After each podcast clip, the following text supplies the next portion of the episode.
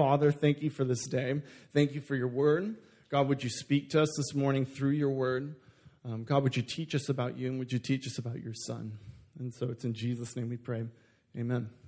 If you guys want to open to Colossians, Colossians chapter 1, we are going to be spending a lot of time in this one passage of scripture over the next five to six weeks. This is a letter that's um, written by Paul the Apostle. And just so you have a little bit of context of why he wrote it the way that he did, there was this church in Colossus at the time, and there was a lot of heresy that was coming out. There was a lot of false teachings, even about Jesus himself, about this is what it means to follow God. It means following these rules and it means following these regulations. And this is what it means to truly be a follower of Christ. If you do this and do this and do this, don't eat this, don't taste this, don't do this.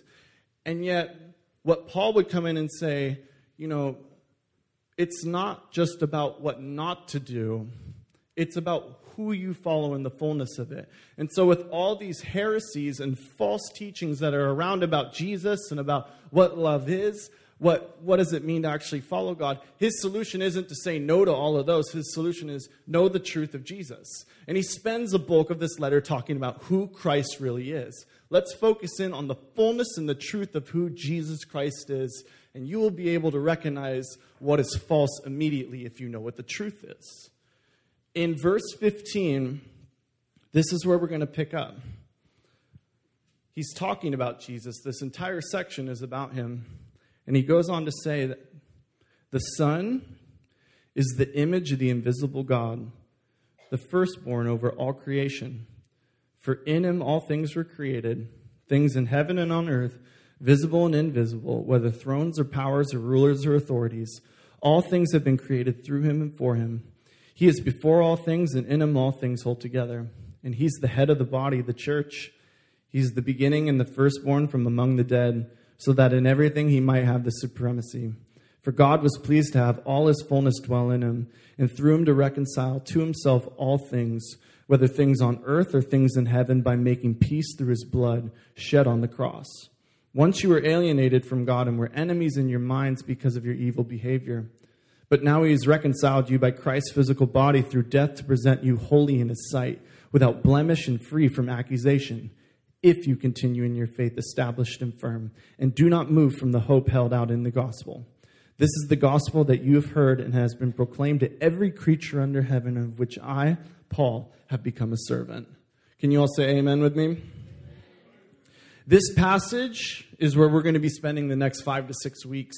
We're going to be going through these verses together to really draw out everything that Paul had to say in this about who Jesus is. Because when you read through it, you see that Jesus is many things in this. He goes through just a small list of these different titles and these different characteristics of how Jesus relates to us. And what's, what's so phenomenal about it and what I love about it is that that doesn't even sum up the fullness of who Jesus Christ really is. In fact, at the end of one of the Gospels, the writer says, if everything Jesus did was written down, not all the books in the world would be able to hold it. Jesus is so much more than we could ever imagine, and he's so much more than could ever be written down on paper. And we look at this passage here and we see so many different ways that Christ is and so many of his glories to us. Your understanding of who Jesus is determines everything that you are. I want to repeat that. The way that you understand Jesus personally controls who you are and where you're going, controls your destiny. And it's not just saying, Have you heard of Jesus? It's your understanding of who Jesus is because for many of us, the answer is Jesus to everything. You know, what if you're having a bad day? Jesus. You know, What's the solution? What, what, where do you go in this passage? Jesus. What's one plus one? Jesus. But you know, in a passage like that, thank you, Gabe. But you know, to say just Jesus to everything and have no context whatsoever to that would be like saying this. Somebody asks where you live and you say the solar system. Yeah, you know what? You're right. But that is so general and that doesn't necessarily get you down to a certain point. And so sometimes, and I, I say sometimes and I mean a lot of the time, we throw around this title Jesus, but we don't really understand what it means. We don't understand, we throw it around in a general sense rather than understanding the fullness of who Christ is as our Redeemer and our God.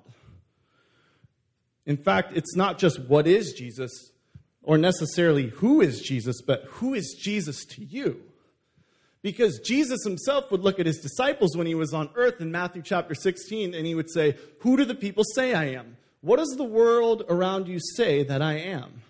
The same way that Jesus could look at you and say, What does the world say about me? What they say is some say you're a prophet, some say you're Elijah, some say you were John the Baptist, the one who came before me. And Jesus would look and say, But what do you, what do you say? Who do you say that I am? And that's the most important question you could ever ask yourself in this life. It's a question that determines your eternity. Not just what is Jesus, but who do you say Jesus is? Who is Jesus to you? And who do you proclaim with your heart and your allegiance and your heart everything that he is to you? In fact, it, has such an influence on us when you look at some of even the major religions in the world, you look at Judaism, Jewish beliefs, Christianity, and Muslim, Islam. They all believe in the God of the Old Testament. They believe in Yahweh, the one who created the heavens and the earth. They're all the same when it comes to the beliefs of that. But where they get different is when it comes to Jesus. Jesus is the separator between them because Judaism doesn't believe that Jesus is the Son of God. They believe he was a great prophet, they believe he had really good things to say, but being the Son of God and the Redeemer, I don't think so. It's the same, it's the same beliefs with Islam. It's that, yeah, they believe Jesus was great. They believe he existed. In the same way, it would be like, it would, they didn't believe in him in such a way, it would be like me walking up here and saying, preaching a message and then saying, okay, I'm the Son of God. Salvation is found in me. And you guys are like, you have some good things to say, Jeff, but you're the, you're the way, the truth, and the life? See, that was the dilemma, and that was actually the reason why Jesus was killed. You know, it's, that's, that's the reason for his execution and his crucifixion because we know that Jesus was, was called to die for our sins, but it wasn't like he walked up to a mom and said, I need to die for your sins. And they were like, Great, let's crucify you. And so, and dragged him out and put him on a cross. But what actually was, because he claimed to be the Son of God, the people said, You are punishable by death for claiming such a claim. And the ironic thing was, he was. And the ironic thing was, that very death was their forgiveness. Even you think about just the little bit of differences in the beliefs between Judaism, Islam, and Christianity, but even you look at just groups like ISIS, who are an extremist group of Muslim and Islam. But you know what the funny thing about all those groups is? All of them believe that Jesus existed and that he was great. But look how different we are. Look at the different destinies that we come from, just even the littlest changes in beliefs, and it leads you in different ways. Which is why it's so important to understand fully who God is and to look at the Word of God and to see truly what He is to us. People love God, but they hate Jesus. That's a statement I heard a couple years ago, and it really resonated with me because a lot of people. Let's all give Alex a round of applause for that. the statement that people love God, but they hate Jesus. Why is that true? Because when you acknowledge God from a distance, you can return to your old life when you just know God from a distance and you kind of just have ideas about Him, it's really easy to live the life that you want. And it's really easy to say, Yeah, I believe in Him, but I'm going to do my own thing. But Jesus came to earth and He revealed God. And you can't come to Jesus and go back to your old life. You see, He's Lord, but He's also Lord of everything that you are, offering a new life, which is why a lot of people have trouble with Him. You see, in this place where people were wondering about who God was, they knew God existed, but they didn't know what he was truly like. Jesus came in a human, earthly form, and he ended it. He just, he shut the book on it and he made it definitive. This is what God is like. This is what God would look like in a human form. And this is, this is who you follow. This is the end of the discussion. I am the way, the truth, and the life. Which is hard for people because it means If that's true, that means I have to follow him in everything he says. He has to be the Lord of my words. He has to be the Lord of my actions, my positions, everything I do and everything that I say. Because he's a definitive end to all discussion on who God is. There's no one after him and there's no one before him. So, anyways, all that to say, we're going to look at this passage and we're going to look at who Jesus is because of everything that he really is to us. When you look at this first verse, this is where we're going to focus in on today. It says that the Son is the image of the invisible God and the firstborn over all creation. I think just so you guys have an understanding where it says firstborn over all creation, it's not saying he was actually born, but that term firstborn actually means, in its original Hebrew, over all. It means that he is over all creation in the same way that the Son in, in this culture would have all the rights and the inheritance from the Father.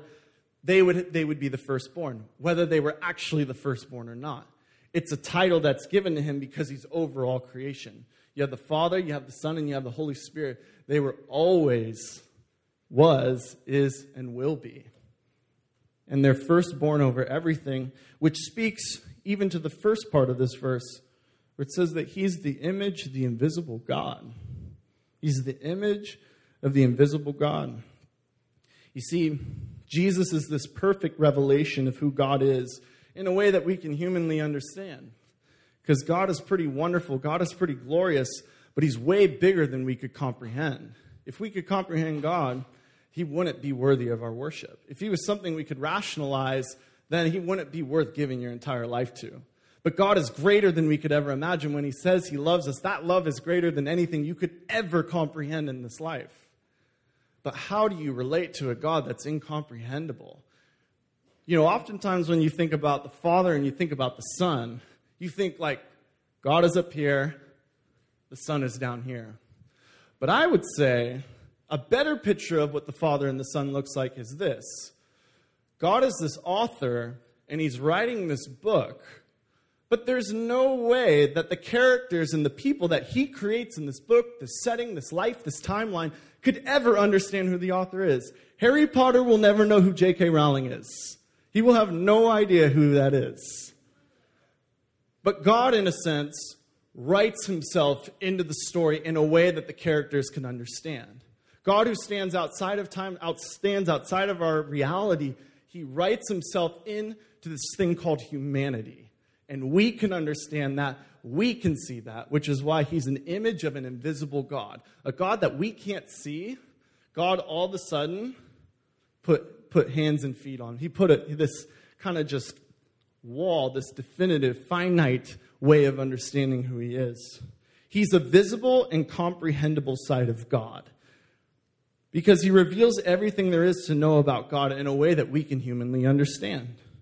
John 1 18 says, No one has ever seen God, but God, the one and only, is what it says. No one has ever seen God, but Jesus. If you see Jesus, you see God. There's a verse, it's in um, Hebrews. It's at the beginning of the chapter the same book that we um, read just a little bit earlier. And this is what this is what the author describes Jesus as. In verse 3, he says, it's Hebrews 1 3, if you just want to take a note and look at it later. He says that the Son is the radiance of God's glory and the exact representation of his being. The Son is the radiance of God's glory, and He's the exact representation of His being. He's the exact perfect picture of who God in heaven is. And He's the radiance of God's glory so that you could actually see what God looks like. I think a way that you could understand it is like this. Um, if you want to put up that picture that I showed you earlier. So this this is a cloudless sky. It's beautiful. Now, there is light that is going through the air right now. There's light going through the sky. But it's it just kind of goes off forever. And so you just kind of look at it. I don't know if you've ever looked at the sky or ever tried to play sports when there was a cloudless day and you like can't catch the ball because there's no perspective. Maybe you just can't catch the ball, you know, in general. But it's, it's there, and there's this light and there's this power that comes, but, and it, and it looks good, but there's really no comprehension for understanding just how glorious it is. So if you want to put up the other photo, now here's a sky, it's the same sky, same sun, but there are these clouds, and it changes the colors and it shows the light in a different way. If you want to put the other picture up, it does the same thing even there as well. That light comes off in these different ways, and you can see all these different glories that were in the same sky. Because the first one, you just kind of look and you say, Yeah, it's glorious, but I have no comprehension for how far it goes. And then all of a sudden, there's this finite cloud that comes in the way, and you see these reflections of God's glory. That is what Jesus is with the Father. See, the Father is glorious, but in a way, we're like, I can't comprehend that. I have no idea how to relate to that. Jesus puts on humanity, the Son of God puts on humanity, and all of a sudden it's something glorious and it's something beautiful. If you ever want to know how Jesus, or if you ever want to know how God feels, look at how Jesus felt. Look at how Jesus lived his life. Because he not only preached the Father, he lived out the Father. In the same way that we would follow the teachings of Jesus, we would follow the life of Jesus. That's why it's so important to have an understanding of who he is and to get in the Word and to learn about him, not just his words, but how he lived his life. Because if we understand how God is in humanity, we can understand the fullness of who God is for our own hearts and follow him wholeheartedly. If you ever want to know how God feels, just look how Jesus feels. But if you ever want to, it's not just for the world around you, it's not only how he feels about the world, but about us. Because oftentimes when you look at Jesus, when you look at God, you say, He doesn't understand what I'm going through. Yeah, He's good, but there's this, there's this divide that's between us. He doesn't really know what's happening. But the thing about Jesus is, He did take on humanity. He has more life experience than all of us in this room, except Chad. So, hello, uh, and one. Jesus has more life experience than any of us in this room. But think about it. Jesus understands more about what you're going through than you do. Jesus understands what it's like to be human. Jesus knows what it's like to suffer and to be tempted in the same way that you do. Jesus knows what it's like to be in the brokenness of life. It's funny even to think about because Jesus went a lot through a lot of the things that you guys went through too. You know, Jesus went through heartache, he went through struggles, he went through puberty. Could you imagine Jesus going through puberty and just the awkwardness of it? You know, we'll move on. But he fully understands right where you're at right now. Because oftentimes when we come to God and we explain who we are, we think God is arms crossed, facing directly at us, going, what are you doing? Like, and just thinking, What the heck are you thinking? But actually, Jesus is this person who stands next to us and he puts his arm around like a brother. And he's like, Okay, just explain what's going through and let's walk together. I know what you're going through. It talks about that later in Hebrews chapter 4, verse 15, when talking about Jesus. says, We don't have a high priest who is unable to empathize with our weaknesses Jesus is not unable to, em- to empathize with our weaknesses. But we have one who has been tempted in every way. Jesus has been tempted in every way, just as we are, yet he did not sin. This is what verse 16 says Let us then approach God's throne of grace with confidence. Come with confidence to someone who understands completely what you're going through, even in your weakness, especially in your weakness, so that we may receive mercy and find grace to help us in our time of need. Jesus gets you, he gets what you went through. And the beauty of Jesus is that he's a brother to you. And there's a lot of power with having a brother that's in your corner because God is a father to us, but he's also a brother to us. How many of you guys play sports in this room? How many of you are on a club, team, whatever? How many of you ever been yelled at by your coach? Yeah, the whole football section's like, ah! you know, and many of you guys have been through what it's like to be yelled at a coach, and you get yelled at a lot by a coach, and you understand what they're saying, but they're the coach. Your heart will go on, you know, and so there really is no understanding of, yeah, I, I know what you're, I know what you mean, but, but you're the coach. Of course, you're going to say that, and that's how it goes. Now, let me ask you something. How many of you ever been called out by a, a fellow player? You don't have to raise your hands for that. It's a little bit different when you get called out by a player that's in front of you. Because when, when a coach yells at you, you're like, yeah, yeah, they're supposed to yell at me. But when a player comes to you and says, hey, you can do a lot better than that. You need to pick this up. Hey, you need to change that. It's a little bit different. It's a little bit different because here's someone now who completely understands what you're going through, and they're not saying it because they're a coach. They're saying it because they're your brother or your sister, and they're a peer among you. They understand what you're going through. You know, for me, I remember growing up through this church, and there were a lot of leaders, and you know, that would come up, a lot of parents, a lot of older individuals who would preach the gospel to me. And I understood what they said, but a lot of times there was a disconnect in my heart because I felt like that's their generation. That's their understanding of God. That's not necessarily me. And then I remember a leader who was a couple years older than me. His name was Chris. He took me under his wing and he began to teach me a whole new gospel. He taught the exact same thing, but in a whole new way, in a way that I could understand. He was my brother, but he was fully Jesus to me which is, I think, for one reason, one of the, mo- the many important reasons for having a leader in your life and having a leader who's close to you in age and having each other to be able to show Jesus because you're not only brothers to one another, you're also Jesus to one another. You can't just be one without the other, which is why God sent his one and only Son, someone who could stoop down and stare us in the eye and meet us right where we're at, wherever we find ourselves at. But he's someone who would also preach the truth about God. He wouldn't just let us sit in our sin. He isn't someone who would just let us sit in our own lives, but he would call us out of that. That's what being a true brother is, someone who calls you to something greater and is completely honest with you, like Jesus was, and gives the fullness of his love. And that's what he did. He's fully your brother and he's fully your God, and we need both, guys. We need both. And if you if you guys understand what I'm saying, can you just say amen to that? Jesus he's not only the image of the invisible God, he's not just this, this visible side of an invisible God, he is. He's also, he's also the only way to God, which was one of the reasons why he came down in the first place. He is the only way to a righteous relationship with God. If you were standing before God in heaven and there's this giant chasm between you two called your sin and your shortcoming and your humanity, there is no way you can make it over that chasm. And Jesus just comes and he lays a bridge. And Jesus says, You have to go over my bridge in order to get to that side. That's the only way. It's the only way, which is why I came down and why I died for you, so you could cross that bridge. There are many other attempts, there are many other ways people try to get to heaven, but that's the only one. It says salvation is found nowhere else in Acts 4:12. You know, when God looks at you, when he looks down from heaven, he doesn't look at you on the basis of what you're doing and not doing. He doesn't look at you based on your works.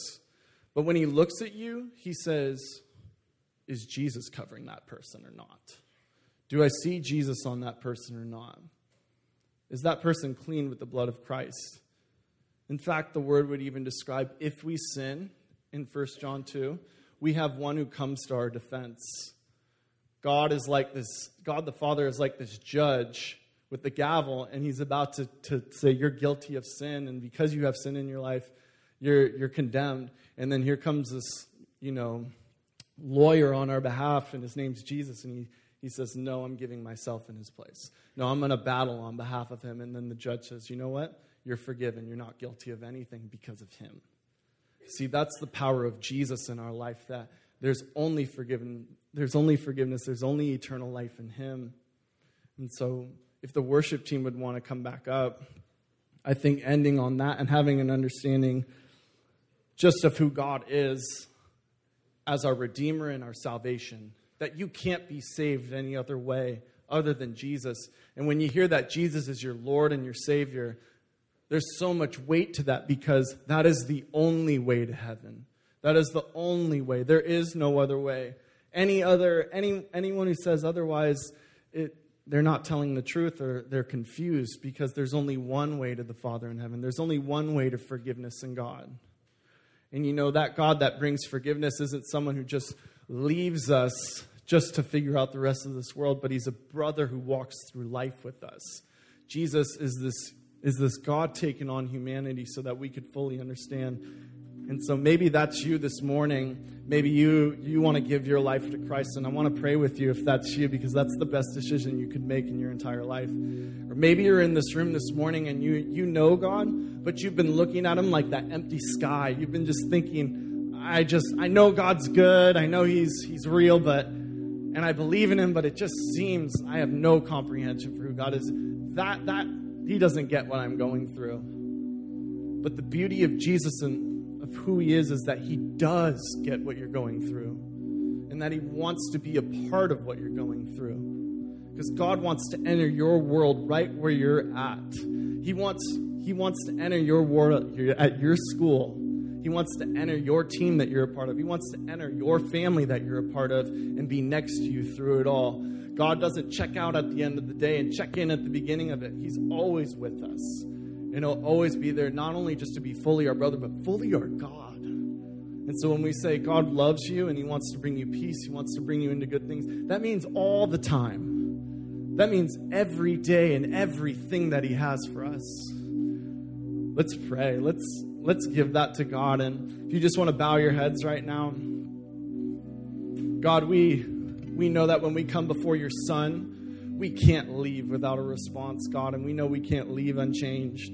So maybe this morning you just feel like I've never given my life to Christ, or I've heard of Jesus, but I just am so general when it comes to it that I just say the name, but I don't really understand that He's my Lord and Savior. And you want to you want to call on Him as your Lord and Savior today. And that's you. I want to pray with you. If you're just wherever you're at, just nod your head to God and just acknowledge that and just say, Jesus, I, I call on you. I need you. You're my Lord and Savior. You just give that to Him right now. And the word says that you're completely forgiven and that you're in Him, that you have crossed over that bridge and that you're in eternal life. And we praise God for that. There's more rejoicing in heaven over one sinner who repents than 99 who stay the same. There is rejoicing in heaven over people who come to know Him and just say, Lord, I need you. I can't forgive myself.